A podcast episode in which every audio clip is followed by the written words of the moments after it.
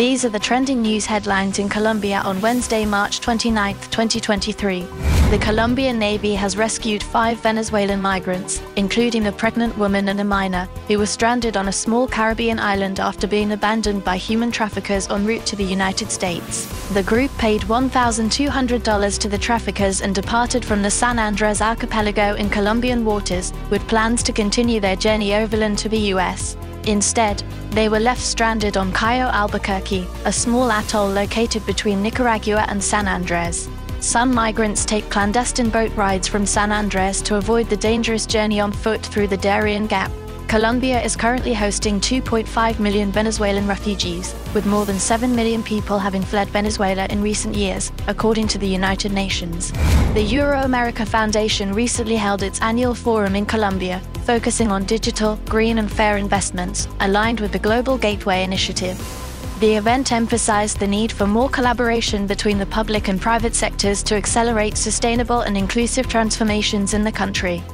The forum was attended by a high level of institutional representation from both Europe and Colombia and showcased the strong links between the two regions. The Euroamerica Foundation's president, Ramon Jauregui, indicated Europe's strong will to build solid collaboration with Latin America, supported by Spain. The forum also discussed the Global Gateway Initiative to promote smart, sustainable, and secure links with regional partners through major investments. The need to count on the private sector and foster public private partnerships was emphasized to attract European investments to the region, facilitating transformations and improving the quality of life of citizens. The forum brought together over 230 attendees and showcased the strong links between the two regions.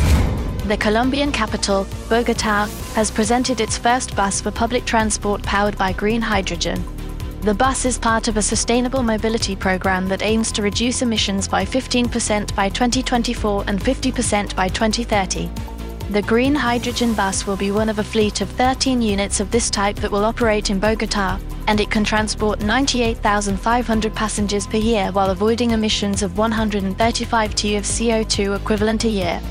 The project is led by the Mayor's Office, Transmilenio, the Ecopetrol Group, the Fund for Non-Conventional Energies and Efficient Energy Management, FENOGE, Auto Parts Factory, FANALCA, and Green Mobile. The green hydrogen bus has a range of 450 kilometers with a single charge of hydrogen and is a significant step towards Colombia's goal of carbon neutrality by 2050. For more trending news headlines in Colombia, simply search Oscast Colombia News Headlines in your favorite podcast app.